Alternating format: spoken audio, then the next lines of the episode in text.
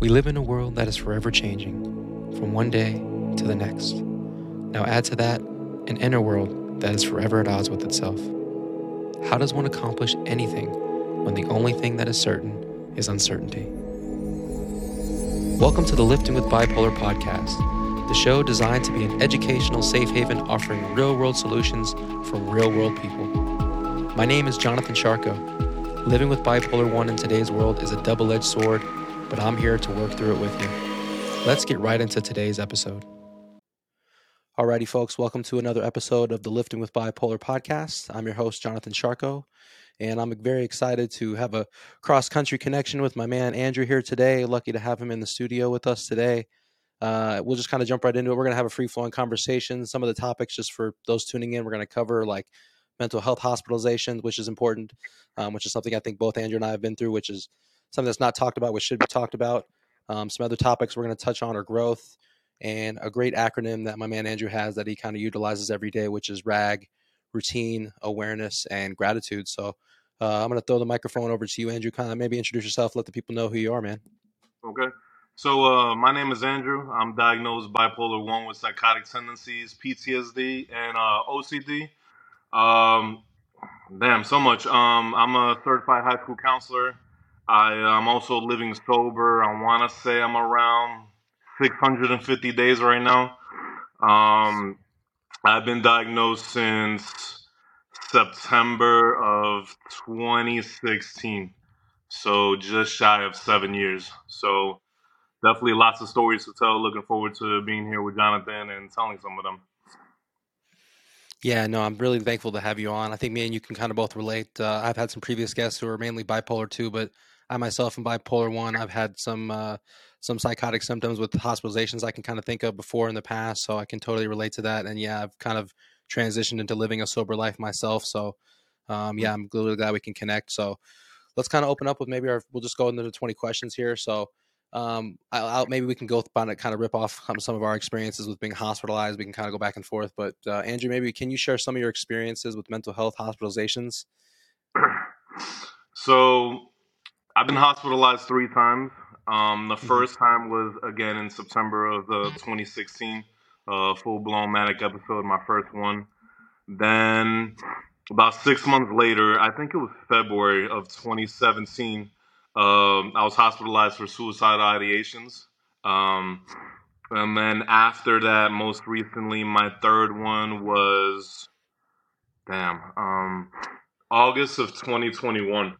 So just approaching 2 years.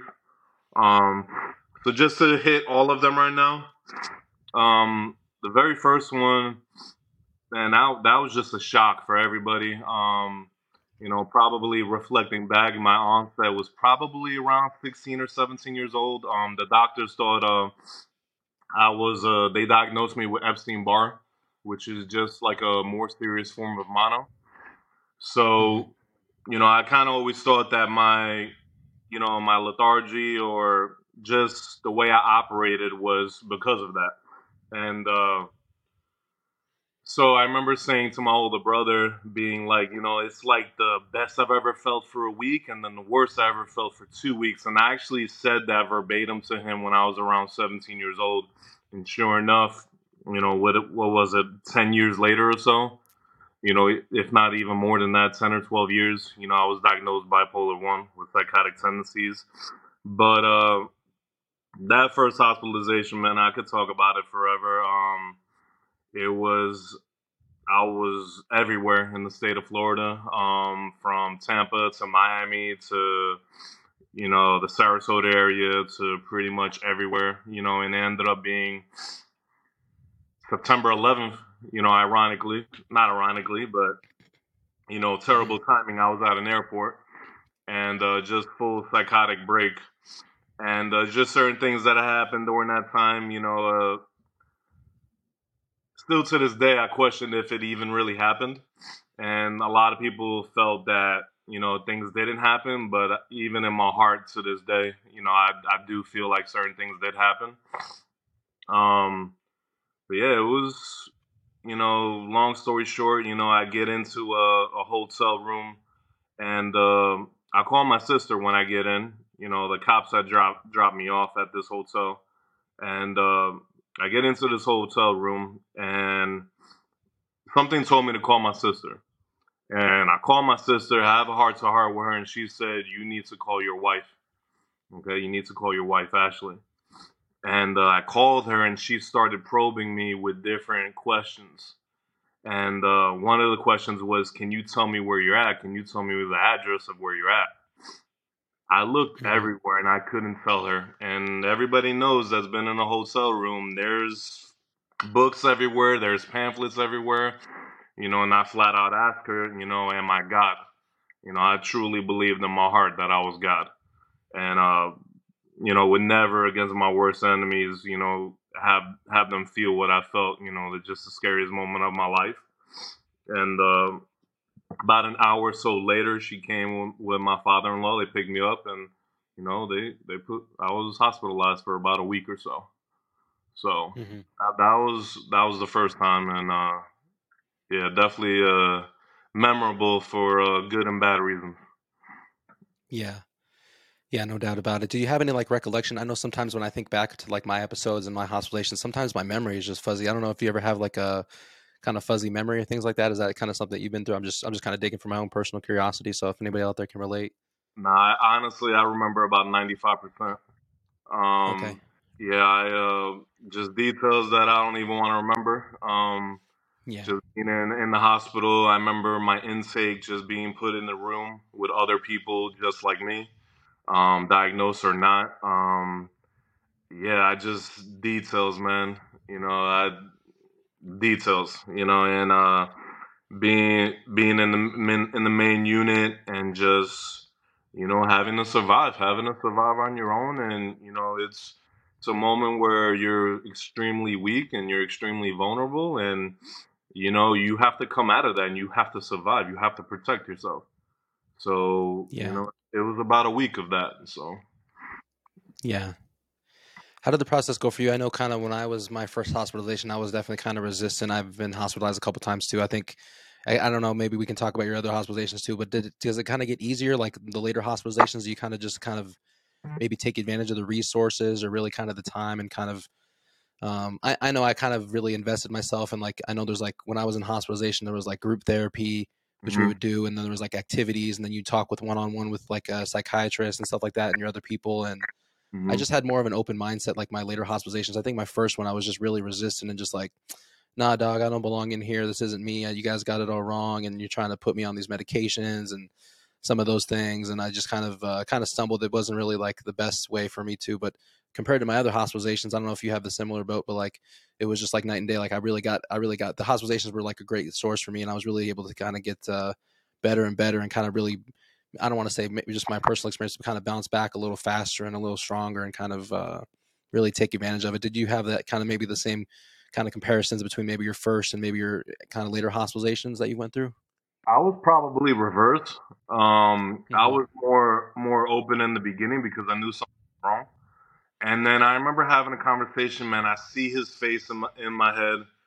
I forgot his name, but he told me, he looked at me dead in the face. He was like, you want to get out? You need to do everything that's afforded to you right here. You have to go to all the groups. You have to go to everything. If you want to get out, that's what you need to do. I mean, I was more open to it my first time because I really wanted to educate myself. I really wanted to know what was wrong. You know, I to this day, I remember just having that sit down with the psychiatrist in the unit and just letting me know, you know, this is your diagnosis. And she explained everything, so much respect, you know, given to me and just explaining the details. And, you know, I was definitely more open the first time. The second time, 6 months later, man, I was a zombie. No plan. But I slept for about 20 hours a day. I was there for about probably 5 or 6 days. And then I haphazardly did. I really could care less as I wanted to sleep. I was actually pretty damn annoyed that they were waking my ass up all the time that they were. Yeah. And, yeah, that was tough. I was in a rough state after that for about 2.5, 3 years, if not more. And then things got better, you know, got into a groove. A lot of different things in my life changed. And then probably the most impactful to me, well, no, I take that back. The most impactful hospitalization was my last one. Okay. I was beyond angry because I felt like I was doing everything right. You know, just everything on point. And, you know, I really learned to be humble and respect. You know, I always talk about, you know, in my reels too, I respect the power, you know, that that different diagnosis has over me. And that hospitalization was a lot. There was a lot of soul searching involved in that one. And like I just said, for me personally, that was without a doubt the most impactful for me. And then afterwards, just I looked at it totally different, you know, you know, my P's and Q's being more on point, you know, now having two kids, you know, my son was just born. He was born in April and I was hospitalized in August. So, yeah, it's a lot. You know, you throw kids into the mix, totally different element, man. Totally different type of motivation. And I'm not saying people without kids don't have motivation, but just for me personally, you know, the way that I raised, the things that I've been through, you know, a boy and a girl, there's no greater motivation than that. Mm-hmm. No, yeah, I mean, that's good. That's very relatable. I don't have children myself, but it's kind of, it makes me have a lot of respect for you. I mean, you're bringing another life in this world. So it's like the fact that you want to get your P's and Q's in order for them is a lot. Cause you know, we can go the other way and not a lot of people in the world can want to do that. Not a lot of people care. So I really appreciate and respect that for your brother. So, what's maybe some of your advice would you give to some people with hospitalizations? Like, maybe somebody's on the fence thinking about going, or maybe they just kind of, I mean, they're, you know, what kind of advice maybe would you just open-ended give to somebody who would maybe hesitant to seek help or maybe even consider being hospitalized? I think for me, I think the first time, you know, my wife and my father-in-law knocking on the door and just looking at me, and my wife said to me, you know, we need to go, you know, we need to go to the hospital. And it was this moment, you know, like, shit, she's right.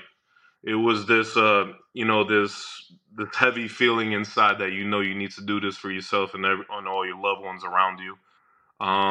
The second time I sort of knew, I knew days before I even went to the doctor's appointment that I was going to be hospitalized. I just know I needed to be open and honest.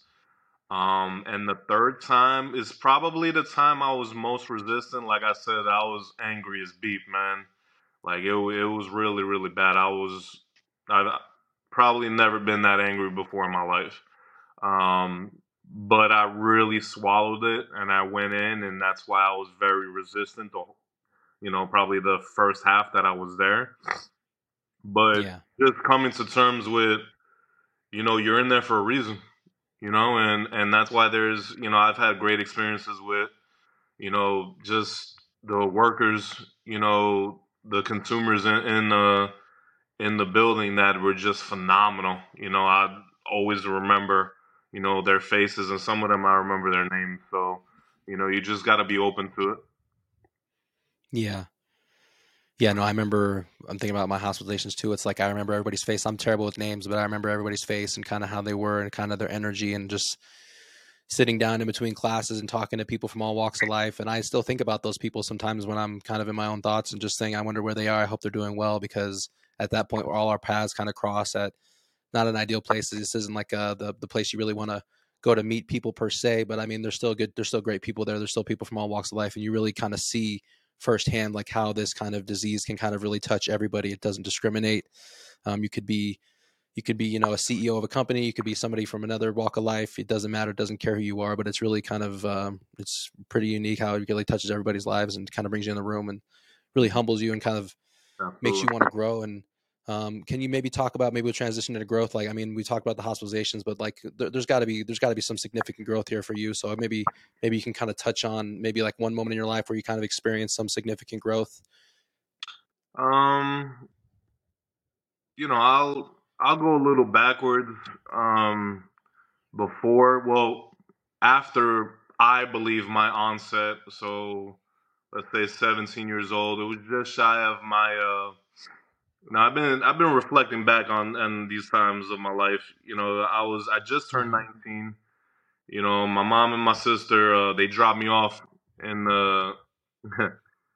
South Miami. You know, I went to school down in Miami all by myself. You know, my mom helped me out and paid $1,400 security deposit and first rent. And it was on me to make it happen. It was on me to, you know, I had no car, you know, go to school, you know, at the University of Miami, a top elite institution. It was just so much character that first year. You know, I had no car. I walked about 4 miles every day, you know, just to and from, back and forth to eat, you know, and just trying to survive on my own, you know, and trying to make it work, you know. And if anyone knows, you know, Miami, you know, everybody thinks of, you know, the beautiful palm trees and, you know, but if you actually live in Miami, and there's certain parts of Miami you don't want to live in. Mm-hmm. And, you know, I remember walking around with knives in my pocket, you know, walking by the drug house and, you know, seeing the corner and you know, the guy saying, nah, you got to leave him alone. He's too big, you know, 6 or 7 of them. And I'm only one person. So, you know, just certain, I reflect back to that first year and think to myself, you know, my point being is if I was diagnosed early in my life, I don't think I would have achieved, you know, what I have in my life, you know, my two, you know, my bachelor's, my master's. I don't think I would have, in my heart, I don't think I would have achieved that. You know, in that first year being in Miami, really a lot of character, you know, and I felt that, you know, if I could get through this, if I could go through this, you know, the sky's the limit for me. And that's what I proved to myself. Nice, man. Yeah, very, honestly, it's very inspirational to hear how I would consider you a high achiever. You know, I mean, you have your bachelor's, your master's, your high school counselor now, you're kind of giving back to the next generation of people. You're a father now. So it's really inspirational to see how far you've kind of come since we've kind of opened up with what we kind of touched on earlier in our conversation. So appreciate that. Yeah, man, I kind of know how it goes. Like just walking. I mean, some of those walks, you just got nothing to do, but you're thinking your thoughts and kind of, you know, you got to look over both shoulders at times and things like that. So, but it really makes you grow and kind of humbles you and makes you build that character. So it's kind of, I'm thinking for myself, like my own kind of stories, like kind of a similar boat, just kind of going through. Unfortunately, I went to jail about twice. And luckily I got through a program where it was like, it's called the Assisted Outpatient Treatment Program, but the judge was kind enough to say, hey, we're going to give you probation. I had a manic episode. I was pretty violent and things like that. It could have gone either way. They could have said, hey, no, we're not going to give you a leeway here, but I didn't harm anybody. I just made threats and things like that. And it was just not in my best kind of mind state. So it just kind of opened up a little bit about myself. Like I just wasn't in my mind state.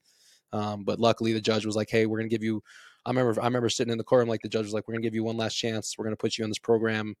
You need to take advantage of every single resource. And yeah, I was living in like a Seagull Suites, kind of like a day motel. And I was trying to finish up my degree and things like that, walking to the bus stop. And I was in downtown here in Reno.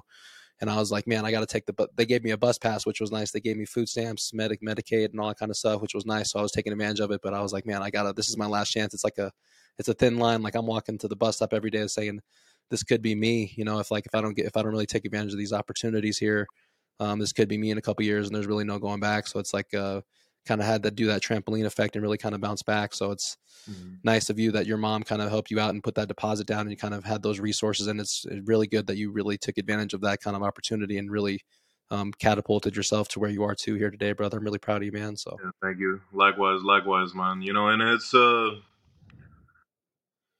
I know I put in the work, but I would be very, very wrong to, you know, not acknowledge people in my life that had my back, you know, through it all. Mm-hmm. You know, my parents, you know, siblings, you know, mentors, you know, I still talk to, you know, my mentor in high school. You know, I literally was just texting with her. I was, you know, one of my football coaches, you know, basketball, you know, I appreciate and I gravitate towards those people because, you know, now in my life, I'm that person for my students.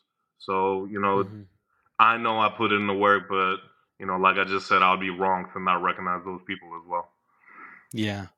No, I mean, it sounds like you kind of a little bit of a full circle moment. You've kind of gone through some things and now you're kind of coming back and now you can kind of look back to your early mentors and they can kind of witness and see your growth. And I'm sure it makes them so proud to see kind of what you're doing today. So kind of touched on a little bit of gratitude. Is that kind of maybe one of your forms of maybe how you practice your gratitude? I know we're kind of talking about the RAG acronym. Maybe you can kind of talk about RAG and maybe that last one for G. Yeah. Gratitude probably happened after my last hospitalization. You know, I was, I don't know the word. It was, I was, you know, one of my aunts said to me that, you know, I'll never forget this conversation with her on the phone. You know, I'm driving from work. I just got back from leave and I was in work, driving home. And, long story short, she said to me, you know, you're talking about all these people, you know, in your life, this, that, and the other. You know, what is Andrew going to do for Andrew? You know, and what are you going to bring to the table now? You know, essentially, you know, shut the hell up. You know, you got to make changes now for you. You know, yeah, you did a lot prior to, but now something happened. You have to readjust. And I'll always remember that conversation. You know, that was a big moment for me. And I knew I needed to do things different, and, you know, being grateful for everything that I have. You know, my mom always instilled in me, you know, there's always someone out there with bigger and worse problems than you'll ever have. So that's definitely something that I live with. That's something I believe in. But, you know, when it came to, you know, being grateful and bringing everything to the next level, you know, I took on sobriety. Never in a million years, dude, did I ever think that I would be living sober. And it's a struggle for me, you know, even right now in this moment. You know, I'm home by myself right now. Nobody would know, you know. Nobody would know anything right now. It's a struggle, you know. But, you know, like I said earlier, I don't know my exact days right now. I'm probably 650 plus or something like that. I'll be 2 years August 6th. Actually, the last beer I ever had was days before my last hospitalization. So that's where I know it's in that range. Just being grateful for all my blessings, man. You know, I just, you know, I have a great career, beautiful wife, beautiful kids, you know, beautiful home. You know, what the else? What else do I want? You know, and they're grateful and humble for all that. Mm-hmm. Bro, like, it's funny you had a family member who said that, because I remember vividly my brother telling me, sitting me down, saying, there's always going to be somebody that has it better than you. There's always going to be somebody that has it worse for you. So stop comparing yourself to other people and just be grateful for what you do have. And that's kind of like really a big part of my routine right now, is like practicing gratitude in the morning, like waking up every day and thinking of something I'm really grateful for, and really just honing in on that and saying, man, and just really focusing and not really thinking about other things, distracted in some of those things. But congratulations on your coming 2 years of sobriety, man. Have you noticed a connection between maybe like living a sober life and maybe some of the symptoms and maybe some of the, you know, kind of flare-ups? Because I've been sober for a little while now, and I've noticed like a correlation for me personally with my experiences. Like, I think when I relapsed with my drug of choice was cannabis. When I relapse with cannabis, then that's when I can kind of get manic. It might not happen right away for me personally, but if the more I use, it can kind of sneak up on me and creep up on me, and then I can have an episode again. So is my kind of being sober having any relation to just having some stability with your mental health right now? Like I said, man, I'm really struggling with it right now. You know, yeah, it's just a struggle. But, you know, I remember my wife said to me once that, and I agreed with her, you know, as I started tapering off of it, you know, a few years back, my symptoms were expressing more and more. Gotcha. So almost pretty much, you know, alcohol, you know, was masking everything else that was going on. It was my number one coping skill. So, you know, like, it's hard for me in the sense that, you know, like I just said, no one's home. Everyone's asleep. You know, I'm big into UFC. You know, that's me time, you know, just to, you know, watch the fight late at night. But I was always used to having a beer, you know, and like, you know, just coming to terms with, you know, just got to go a different route now, you know, and as hard as for me to say right now, you know, I can't just have one beer, you know, and I'm not saying, you know, never again. I don't believe in saying never. But right now in this moment, you know, it's just not the option for me. Yeah. No, I like being real, honest with yourself. I'm kind of the same with myself. Like, I don't like to say never can. Like, I can possibly relapse, but right now, like, in this, just taking it one day at a time. And that's kind of, I think, how I've been able to string it together, because I hate when I say things and I, you know, finite, like, we don't know what's going to happen tomorrow. I don't know what's going to happen to me personally, if I'm ever going to relapse again. But I know with the state of mindset right now, and kind of the routine I built, and kind of the new coping skills I have with my therapist has kind of taught me, and some other outlets that I have now, it's really been able to kind of ease it. And then, yeah, like, as you kind of grow older, you kind of have more to lose in a sense. And I feel like I personally have more to lose now. I just got married recently.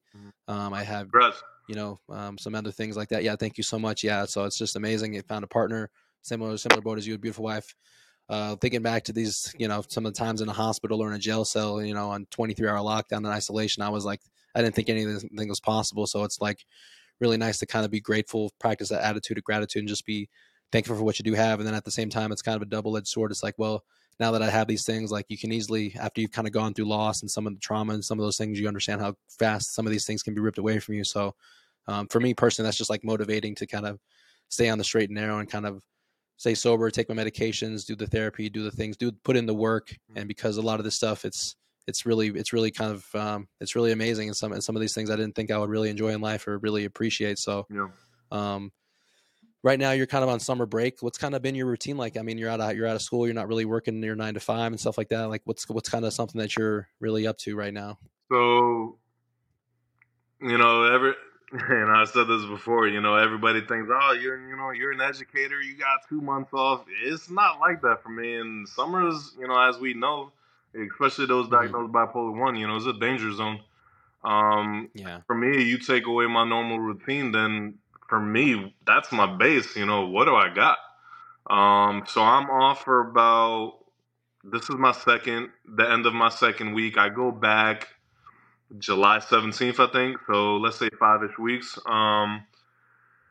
Just staying busy, you know, staying productive. My wife has a lot going on right now, so just supporting her in that realm.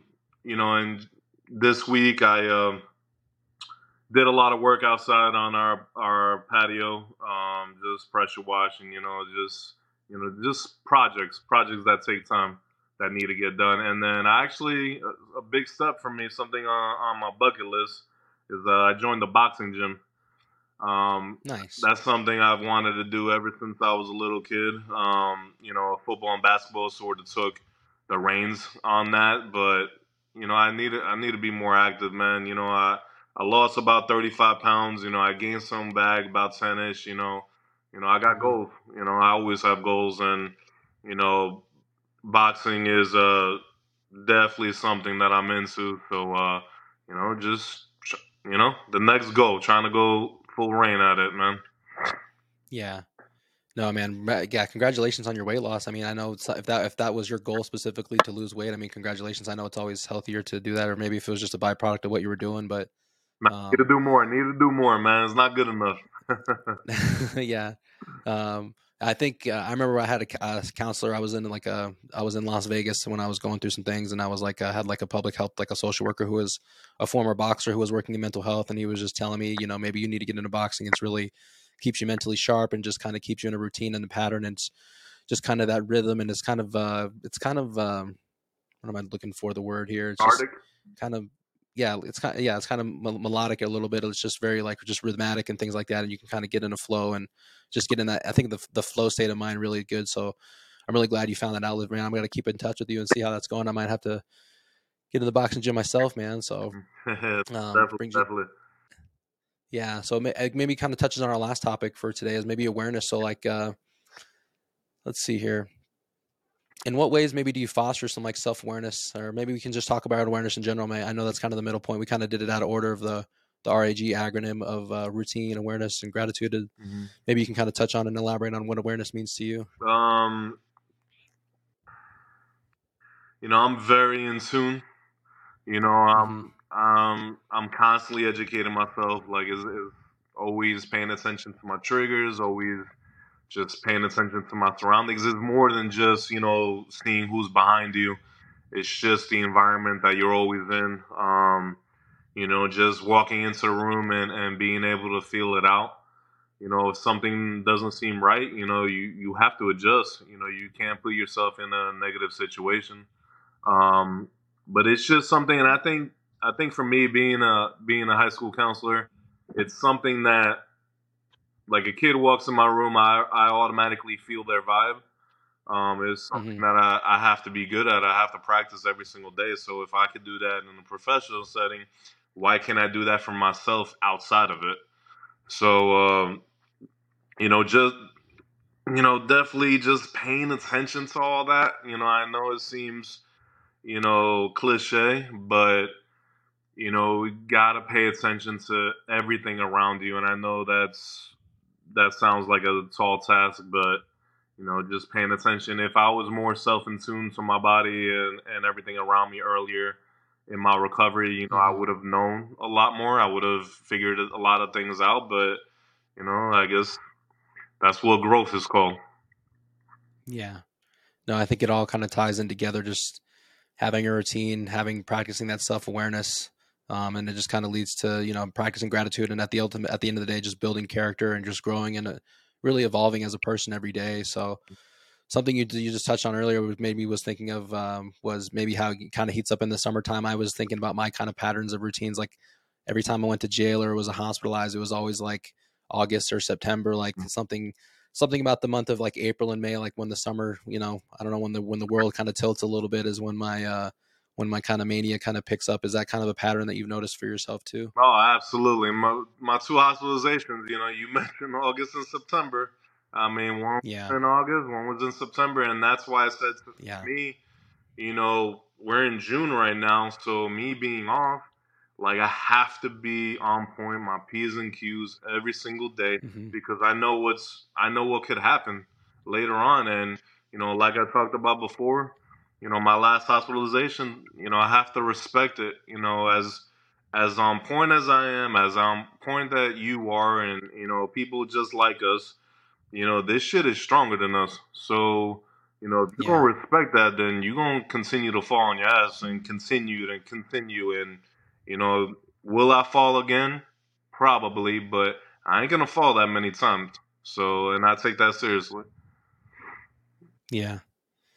No, I like the saying, like, fall down 7 times, stand up 8. And, like, I'm always going to keep standing up and things like that. And my whole goal personally is just to kind of space these out, the kind of gaps, kind of get some good years and get some gaps, because it just sucks, man. When, like, when you go through it, like, and then, like, you have a hospitalization and then 6 months later you're back there. It's like, that's not the way to kind of live. So I'm really glad you got some good time or some stability time under your belt now, and you can kind of get through this. And I'm right there with you, man. I may not be like in the same state as you. I'm on the other side, but I'm kind of on the same high alert kind of thing. Like, I need to be aware and just practice that self-awareness and really dig into my routines and do everything I can, because this is kind of high season right now and high risk season right now for me. So yeah, man, it's so refreshing to meet somebody else who has kind of bipolar one, who has kind of a similar experience, man. It's really kind of why I kind of started this podcast and why I kind of started being active on social media and things like that, and really kind of trying to build community. It's really the power of technology. You can kind of build friendships and meet people from all walks of life. It's really tough, because sometimes it's tough to find people in your own neighborhood who are going through the same thing, but with the power of technology, we can kind of meet people across the world now. So I'm really glad we had the time to connect. So speaking of social media, like, where can people find you, and what's kind of an outlet for you that you kind of like to broadcast on? Yeah. So, you know, it's funny you're mentioning this right now, because I started my page, you know, pretty much full-blown hypomanic, you know, leading into my last hospitalization. I started it in end of June, and I was hospitalized 6 weeks later.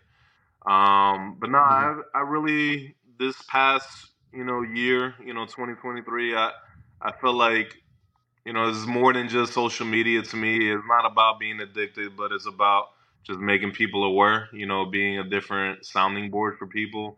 And it's my form of journaling. You know, I'm not a writer. That's not my style at all. But, you know, my posts are just expressions of how I feel. And what I'm going through the moment, and just whatever, you know, vibes with me right now that I wanna expose to people. So yeah, my tag is only on IG, only on Instagram. Okay. It's bipolar_real_talk. Again, bipolar_real_talk. Yeah, just shoot me a follow, and, like Jonathan, different perspective, and I have one as well. So. Nice. Yeah, man, I'll include that in the show notes for people to kind of click on and tag on and maybe find your page and just kind of watch your progress and watch your journey grow. So, Andrew, thank you so much for your time today, man. Well, that'll conclude another episode. I really appreciate you guys tuning in today and listening. And yeah, this one really flowed well. And I'm hoping to connect with Andrew again in the future and maybe have him on again down the line and see how he's doing, maybe in the wintertime or next year. So, all righty, guys, have a great day. If you're listening in the car or wherever you're listening to, thanks again for tuning in, and we'll catch you next time. All right, stay blessed. Thanks, Andrew. I really hope you enjoyed this episode of Lifting with Bipolar. Stay connected with me directly through JonathanSzarko.com. You can also join the discussion on Instagram at JonathanSzarko. As always, thank you for pushing your mindset and heart towards a better reality. This concludes the most thought-provoking portion of your day. Don't forget to please leave a review of the podcast, as well as subscribe to stay fully up to date. Until next time, be kind to yourself and each other.